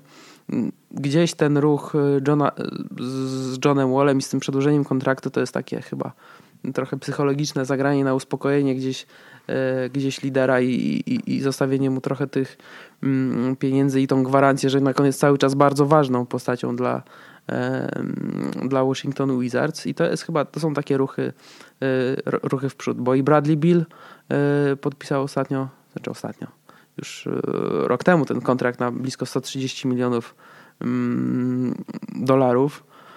Także skupili się na swoich liderach i, i, i teraz będą to budowywać. Drużyna no, na mnie wielkiego wrażenia nie robi no, ca cały czas. Natomiast y, sytuacja na wschodzie po tych wszystkich ruchach transferowych tak się zmieniła, że, y, że tej gry y, Wizards gdzieś wysoko wykluczać chyba nie należy. Też nie ukrywajmy, że ta podpisanie tej umowy z Johnem Wallem to takie przedłużenie już na te 4 e, lata, za dwa lata. To, e, to jest też e, taki ruch właściciela Wizards, który no, chce uciąć wszelkie spekulacje, jest zakochany w Wallu i, i zrobi wszystko, aby, aby, aby on pozostał w drużynie, aby nie było żadnych właśnie nieporozumień. No tylko pytanie jest takie właśnie, no bo jest Fajna pierwsza piątka, bo jest Porter, Bill, Wall, Gortat, y, Markif Morris. No tylko właśnie tak kibicujemy Wizards, no bo kibicujemy Marcinowi Gortatowi. Tylko no, znowu Wizards y, gdzieś w tym okresie y, letnim no, skupili się na tych swoich graczach, czy na Porterze i na Wallu, no ale no niestety nic poza tym. No tak, tylko z drugiej strony, jak przegadaliśmy dzisiaj większą część podcastu o Cleveland Cavaliers, to się okazuje, że to wcale nie musi być takie proste podpisywanie tych swoich gwiazd i dbanie o e, spokój w drużynie. E, jak ty zaczynałeś ten wątek, mówiłeś, że dziwiliśmy się, e, czy raczej z niedowierzaniem otwieraliśmy szeroko oczy, patrząc na kontrakt, jaki podpisał James Harden. Myślałem, że powiesz właśnie o to porterze, który tutaj już padł. E, padło to nazwisko, no bo to, to było dziwne. W Wizards oczywiście nie ma w tym jego winy, no bo chłopak dostał pieniądze jakie w tej chwili Wizards mieli do wydania, e, ale rzeczywiście no, zawodnik, e, że tak powiem, nie najważniejszy i nie drugi w hierarchii, zarabiał w tej drużynie najwięcej, więc tutaj to jest fajne podejście władz drużyny do Johna Walla. Jesteś naszym liderem, dostajesz kasę, jesteśmy wszyscy spokojni zadowoleni. Wiemy, że tam też były jakieś drobne pertraktacje, bo e, pierwsza propozycja była troszkę niższa, chyba 167 milionów, e, więc trochę się tam drażnił z nimi. Ale żeby się targować przy takich kwotach o takie drobne, znaczy to są takie rzeczy, których ja chyba nigdy nie zrozumiem. Nie, ja myślę, że tutaj chodziło bardziej właśnie o takie, e, już nie o pieniądze, tylko o to, że, e, że no weźcie i mnie docencie, tak? Udowodnijcie to, że, że rzeczywiście jestem ważny. No dobra, to damy ci jeszcze 3 miliony e, i fajnie i, i jesteś naszym liderem, jesteś naszą przyszłością, jesteś gościem, wokół którego będziemy budować drużynę.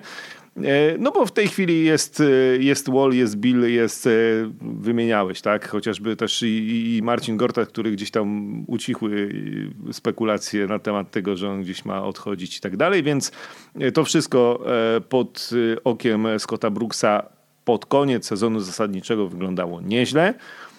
Ławka pewnie za krótka, ale ja się zgadzam z, z tym, że, że to jest początek budowania albo możliwość do tego, żeby budować w przyszłości e, jeszcze silniejszą drużynę.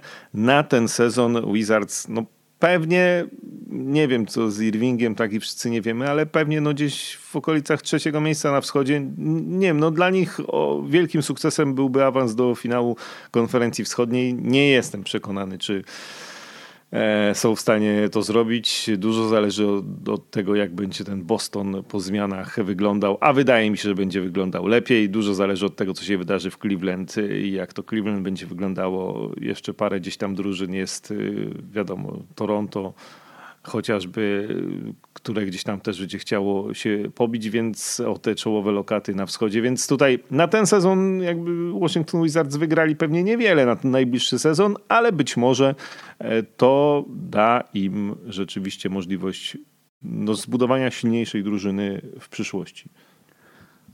Milwaukee Bucks. Ja proszę, żebyście obaj zapamiętali nazwę tej drużyny, bo to ona tak będzie najlepsza na wschodzie w najbliższym sezonie nie będzie najlepsza, ale oczywiście, no tak, masz rację, Milwaukee Bucks będą wysoko też. Nie, to zobaczymy. Też, mi też się tak wydaje, że my e, kibicujemy Marcinowi Gortatowi. Chcemy być może dla niego jak mm, najlepiej. Być może też mamy takie zbyt wygórowane oczekiwania co do tego, mm, z kim on powinien grać i kto mu powinien e, ułatwić drugą grę w finałach NBA, bo już w finałach NBA raz mm, wystąpił w 2009 roku i może przecież wcale to nie są tacy źli gracze. John Wall, Bradley Bill to jednak są. Mm, jest taka sytuacja, w której y, wiele klubów być może chciałoby się znaleźć, że ma dwóch w miarę młodych, no nie powiem, że w miarę dobrych, no bo to są jednak y, całkiem spore gwiazdy, jak, na, jak nawet y, na warunki NBA i perspektywicznych mm, zawodników zakontraktowanych na wiele lat przód. No, tak jak tak, ta, ta, ta gdzieś wizja do mnie Mm, do mnie przemawia. Nie wiem, czy to jest właśnie opcja na to, żeby wygrać teraz, chociaż to jest po tym, co się wydarzyło na wschodzie, y, taka rzecz y, jak kontynuacja, jak to, żeby zachować mm, fundamenty w drużynie, y, też moim zdaniem może odgrywać rolę i, i, i być może to będzie ten atut Wizards właśnie nie poprzez zatrudnienie kogoś do drużyny, tylko poprzez to, że ta, ta drużyna już ze sobą jakiś czas jest, zna się dobrze, nie będzie musiała przeżywać e, tych kłopotów e, docierania się nowych zawodników, układania między sobą relacji między najważniejszymi graczami i może to będzie ich atut w tym sezonie, który na wschodzie na pewno będzie bardzo ciekawy. Tak, ale ja mam też wątpliwość, znaczy nie mam wątpliwości co do tego, że Bradley Billy John Wall, ale także Otto Porter jest bardzo dobrym zawodnikiem. Tylko problem jest taki, że to, co widzieliśmy zresztą w playoffach z Celtics, tak? Znaczy, dopóki oni byli na boisku, no to wszystko było w porządku. Natomiast no, nie da się grać 48 minut, nawet w playoffach. Yy, no, można próbować wycisnąć po 40 minut z tych najlepszych zawodników, ale to też może się odbić na, na ich yy, grze nawet w końcówkach yy, spotkań, więc tu problemem Wizards moim zdaniem na najbliższy sezon i, i to, co te ostatnie tygodnie pokazały, to jest brak pozyskania zawodników, którzy będą dobrym uzupełnieniem. To znaczy, no, Satorański, no, wiadomo, że ma potencjał, jest na poziomie europejskim wybitnym zawodnikiem, natomiast na poziomie NBA jeszcze nie. Kelly Oubre, okej, okay, no, dopiero zaczyna tą swoją przygodę tak naprawdę przecież z, y, z NBA i, i, jeszcze trochę czasu musi minąć, żeby on wszedł na ten najwyższy po, swój poziom. Więc tu jest ten problem moim zdaniem z, z Washington Wizards, że mm, no, w tym nadchodzącym sezonie no jest, jest Bradley Bill, jest John Wall, jest Marcin Gortat stawiający najlepsze zasłony w NBA, można powiedzieć. Otto Porter y, jest bardzo dobrym uzupełnieniem dla nich, bo właśnie nie musi na siłę, y, nie chce na siłę zdobywać punktów. Bradley Bill i John Wall biorą wszystko na swoje barki, można tak powiedzieć. Natomiast no, nie ma właśnie tych zmienników, którzy, którzy tę drużynę utrzymaliby by, by w czołówce. No ale to jest to, to o czym mówimy. No, jakby mm, trzeba powiedzieć, że władze Washington Wizards zrobiły dobrą robotę, skupiając się na tym, żeby zatrzymać swoich podstawowych e, graczy. Zaniedbali ławkę rezerwowych? No zaniedbali. No, z tego wynika nam to, że w przyszłym sezonie znowu będą mniej więcej cele pewnie podobne jak w tym sezonie, jeśli chodzi o konferencję wschodnią. E, a patrząc na zbrojący się Boston Celtics czy na Milwaukee Bucks, e, niech ci będzie, no to, no to będzie im trudno powalczyć. O, o, no będzie im trudno znaleźć się w finale wschodu. No myślę, że to, to, byłby, to byłby taki sezon, o którym mówimy, że jest dla Washington Wizards bardzo udany, finał wschodu. No i y, przez tą ławkę rezerwowych y, myślę, że finału wschodu nie będzie, y, ale ławkę rezerwowych łatwiej w kolejnych latach uzupełnić niż walczyć ze swoim liderem e, o to, czy on chce na przykład odejść albo nie odejść, albo mu nie pasują pieniądze. Najważniejsze rzeczy Wizards załatwili, no i spokojnie. No i nie wiem, chociażby w kolejnych oknach transferowych, gdzieś tam w kolejnych sezonach można uzupełniać ławkę rezerwowych i próbować obudowywać Johna Walla i Bradley'a Billa jeszcze lepszymi e, zawodnikami e, wchodzącymi z ławki, pomagającymi im w grze tej drużyny, więc ja myślę, że i tak akurat Wizards na plus, mimo wszystko, mimo że bez większy, wielkich transferów tego lata, to to, to że e, John Wall zostaje na wiele, wiele lat. To jest, to jest dla nich bardzo dobra informacja. Tak, tu się, tu się z wami zgodzę, że rzeczywiście jeśli y, patrzymy na te, te sytuacje w perspektywie kilku lat, no bo wiemy, że też Marcin Gortat nie ma przed sobą perspektywy no, kilku lat y, gry na najwyższym poziomie. Ważny kontrakt jeszcze przez y, dwa lata. Zobaczymy, co potem będzie. Na pewno będzie teraz w formie, natomiast no, wygląda na to, że Wizards patrzą no, w perspektywie pięcio, pięcioletniej. Myślę, że w, raczej w takim, w takim e, tak na to patrzą, bo, bo, bo inaczej się chyba tego wytłumaczyć nie da, że dla nich no nie jest najważniejszy tylko przyszły sezon, żeby przetrwać, tylko tak jak właśnie powiedzieliście, Bradley Bill, John Wall pod, podpisani na kolejnych kilka lat, y, pewność, że, że mają duże pieniądze, że będą chcieli być w tej drużynie, że grają razem, jest Otto Porter, no i y, tak jak zresztą no właśnie Krzysiek powiedziałeś, że dużo łatwiej będzie im y, pozyskać zawodnika, który tutaj właśnie będzie chciał przyjść, będzie dobrym uzupełnieniem, a nie, a nie szukanie gwiazdy i gdzieś próbowanie ściągania kogoś, o, o kogo się e, bije pół, pół ligi. To, to na pewno fakt. No i na pewno trzeba sobie przypomnieć o tym, że LeBron James za rok będzie wolnym zawodnikiem. Nie mówię tego, że Wizards e, zaraz go, go ściągną pewnie za jakiś minimalny kontrakt, tylko mm, że na wschodzie być może, bo tego chyba nie możemy wykluczyć, być może otworzy się walka E, gry mm, o finał NBA, no bo siedem ostatnich sezonów to są na wschodzie, to jest absolutna dominacja LeBrona Jamesa. Gdzie grał LeBron James, czy to było Miami, czy Cleveland, on do tego finału mm, awansował. On ma już, jest, y, no, można powiedzieć, że grubo po 30, no, troszeczkę jest już po tej 30. Mm, nie wiemy, czy, czy, czy, czy ta jego kariera będzie się pod względem fizycznym, czy on będzie w stanie aż tak bardzo dominować. Natomiast gdzieś już zespoły powinny na wschodzie myśleć o tym, co będzie dalej, co będzie wtedy, kiedy już mm, LeBron James będzie do pokonania. I chyba Wizards, może ich troszeczkę nie doceniliśmy i, i rzeczywiście przez to, że gra tam Marcin Gorta, to mm, Chcemy, żeby to było już teraz, tak? Tak, tak, tak. I chyba tak na wiele drużyn patrzymy, że musi być y, to zwycięstwo mm, bardzo szybko, a, a gdzieś taki, taki strategiczny plan na, na wiele lat w przód, gdzieś, gdzieś myślenie o tym, żeby się ustabilizować e, w czołówce, no, jest, e, jest w sumie bardzo ważne. No. San Antonio Spurs zdobyli pięć e, mistrzostw razem z Gregiem Popowiczem, ale to jest wszystko fajne. A jeszcze fajniejsze jest to, że nigdy nie, nigdy nie zdarzyło się, żeby w tych playoffach nie zagrali. Także warto być długo w czołówce, warto mieć tą obietnicę sukcesu, mieć tą nadzieję na, na zwycięstwo i właśnie Wizards tą, tą, tą nadzieję sobie dali. No. I to, to jest ważne, że być może tym ruchem też uspokoili szatnie. No, Otto Porter będzie zarabiał najwięcej, ale to jest taka gwarancja, że jednak John Wall jest tam gościem numer jeden.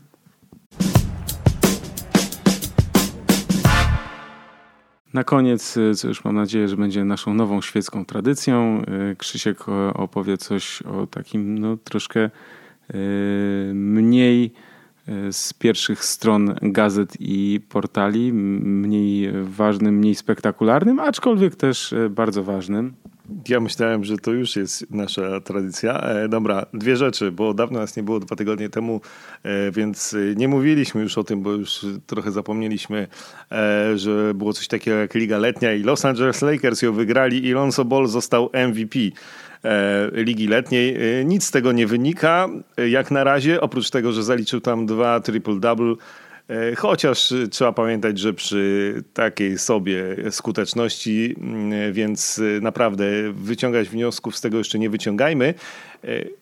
Aczkolwiek kibice Lakers mogą się trochę mm, cieszyć, ale to, o czym pisały portale na całym świecie, to w, tam co mecz zmieniał buty.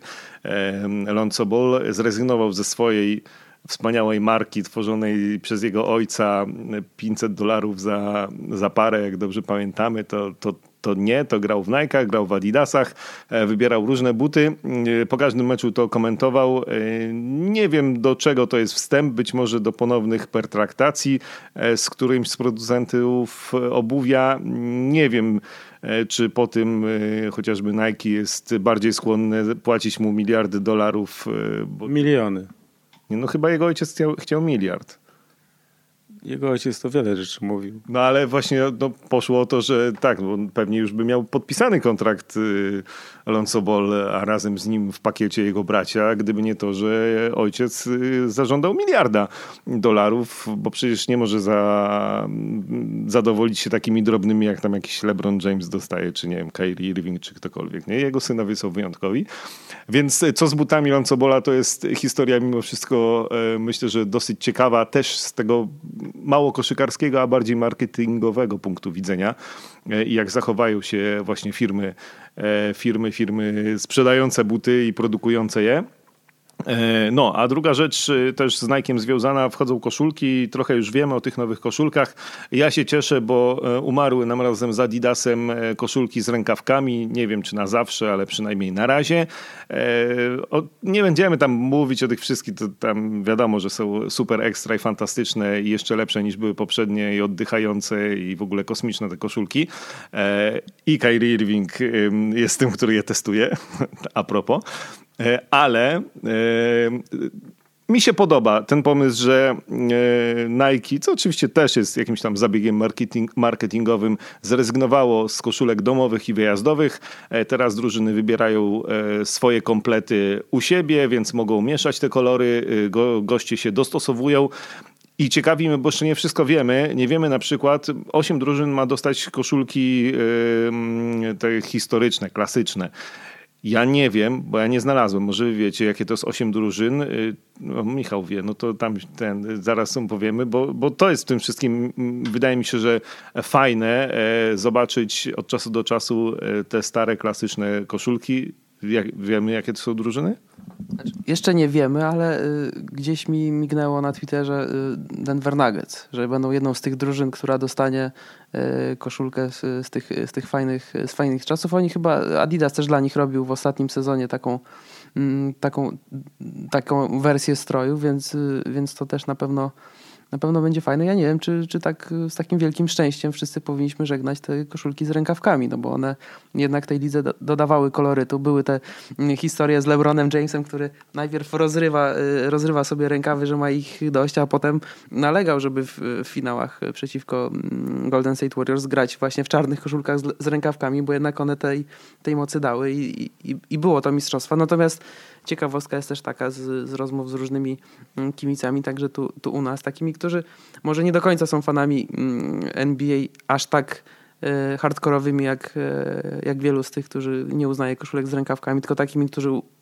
okazjonalnie się interesują NBA, być może mają też więcej jakiegoś takiego piłkarskiego backgroundu, to im się te koszulki z rękawkami podobają, że gdzieś jest e, to może taki ruch w stronę kibiców, żeby jednak na meczu móc założyć samą koszulkę, i nie świecić e, śmierdzącą pachą sąsiadowi. No.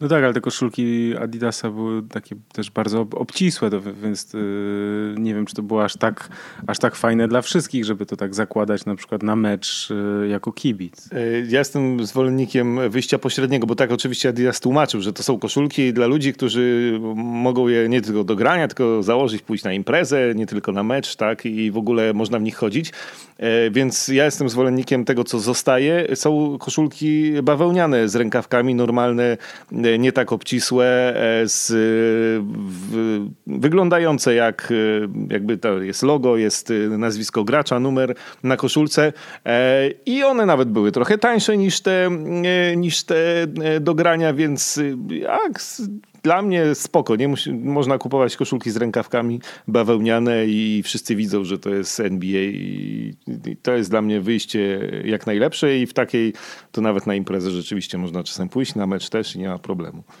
Ja przyznaję, że w, no, oczywiście miałem kilka w, swojej, w swoim życiu koszulek meczowych. Yy Latrell Sprewell, Joe Smith, pamiętam z Golden State Warriors. No tak, oczywiście Michael Jordan również, no ale ja jakoś zawsze największym fanem to byłem tych t-shirtów klubowych, nazwijmy to, czyli takiego e, stałego napisu, to takie t-shirty, które wiadomo było, że jak się jest kibicem, to właśnie wielki napis, logotyp e, nieduży, ale duża nazwa drużyny napisana i, i jakoś to zawsze byłem, nie wiem, fanem jakoś tak, może tak trochę minimalistycznie. Ale to się trochę nie zgadza z tym, co mówiłeś y, w ostatnim podcaście. No mówisz, że jesteś fanem przede wszystkim zawodników, a tutaj koszulki, że jednak z logiem wielkim drużyny, a bez zawodnika, czyli żeby nikt nie zawiódł, tak, że nie trzeba by tej koszulki wymieniać. To. Ale to, że byłem fanem, to, że jestem fanem, to nie znaczy, że takie posiadam. To znaczy, że one mi się najbardziej podobają. A no to zwracam honor.